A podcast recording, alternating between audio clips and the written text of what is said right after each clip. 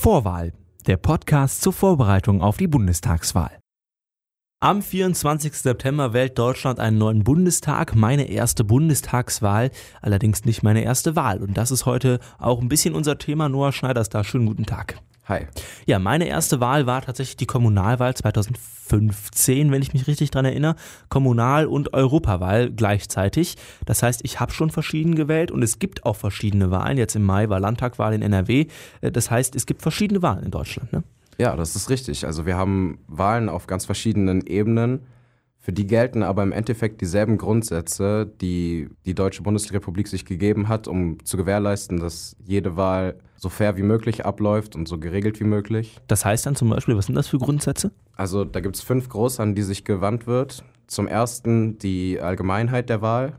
Das heißt? Das bedeutet im Endeffekt, dass absolut jeder, der volljährig ist, dazu in der Lage ist zu wählen, egal welcher Religion oder welchem Geschlecht er angehört. Solange er die deutsche Staatsbürgerschaft hat. Aber Solange er die deutsche Staatsbürgerschaft ja. hat, also ein deutscher Bürger. Okay, ja.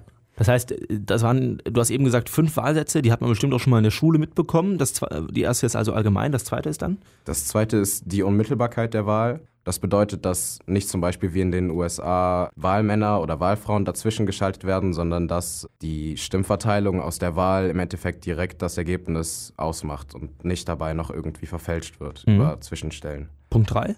Punkt 3 ist die Freiheit der Wahl. Das bedeutet zur einen Seite sehr wichtig, dass niemand gezwungen werden darf, nicht zur Wahl zu gehen. Bedeutet aber natürlich auch auf der anderen Seite, dass niemand gezwungen werden darf, zur Wahl zu gehen. Also es ist eine komplett freie Entscheidung. Ja. Viertens? Viertens ist ganz wichtig die Gleichheit. Gab es auch schon Beispiele in der deutschen Geschichte, in denen das nicht funktioniert hat. Zum Beispiel in Preußen, wo, wo es tatsächlich drei verschiedene Stimmgewichtungen gab, je nachdem, wie viel Einkommen man hatte. Und ja. es wird halt darauf geachtet, dass egal welcher Bildungsschicht man angehört, egal wie viel Einkommen und Steuern man zahlt, jede Stimme gleich gewertet ist. Das fünfte dann noch? Das fünfte ist die Geheimhaltung. Ist das heißt, wahrscheinlich jedem relativ klar. Ja, also keiner darf wissen oder ich muss keinem erzählen, Exakt. wie ich wähle. Ja, genau. Okay, das heißt, diese fünf Grundsätze gelten in Deutschland. Das heißt, das sind die fünf Grundsätze, damit eine Wahl quasi rechtens ist. Gibt es sonst noch irgendwas, was dazugehört zu einer Wahl? Uh, das sind die fünf wichtigsten Sachen, die für alles gelten. Mhm. Ansonsten wichtig zu wissen ist vielleicht noch, wie gerade auch für die Gleichheit sehr wichtig die Wahlkreise eingeteilt werden. Mhm, das, kennt, das, das, heißt, man, man, man hat ja verschiedene, also bei mir, ich wohne jetzt in Aachen, bei mir gibt es halt in Aachen allein schon mehrere Wahlkreise. Das heißt, ich äh, habe bestimmte Bezirke, in denen ich dann wähle, für die ich wähle auch. Ne? Genau, mit allen Bürgern, die in diesem Wahlbezirk mit dir zusammen äh, leben, kannst du im Endeffekt für einen Abgeordneten stimmen, zusätzlich zu deinen anderen Stimmmöglichkeiten. Und damit auch bei diesen Wahlkreisen die Gleichheit gewahrt wird, werden die nicht nach einer geografischen Einheit bemessen, sondern eben nach einer Einwohnerzahl.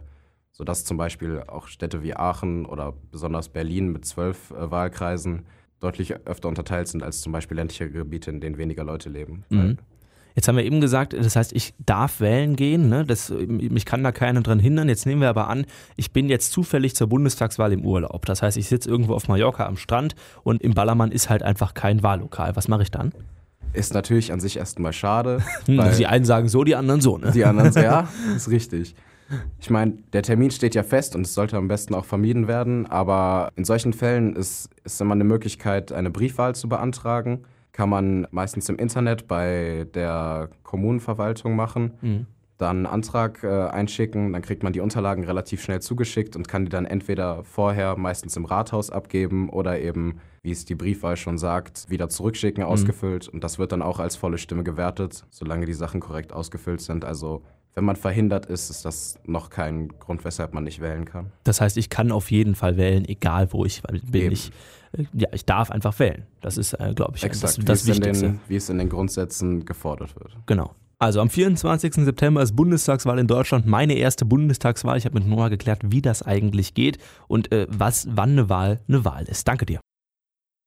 Vorwahl ist ein kostenloses Angebot der JGCL. Weitere Informationen und die Möglichkeit zur Unterstützung findet ihr auf j-gcl.org/politik.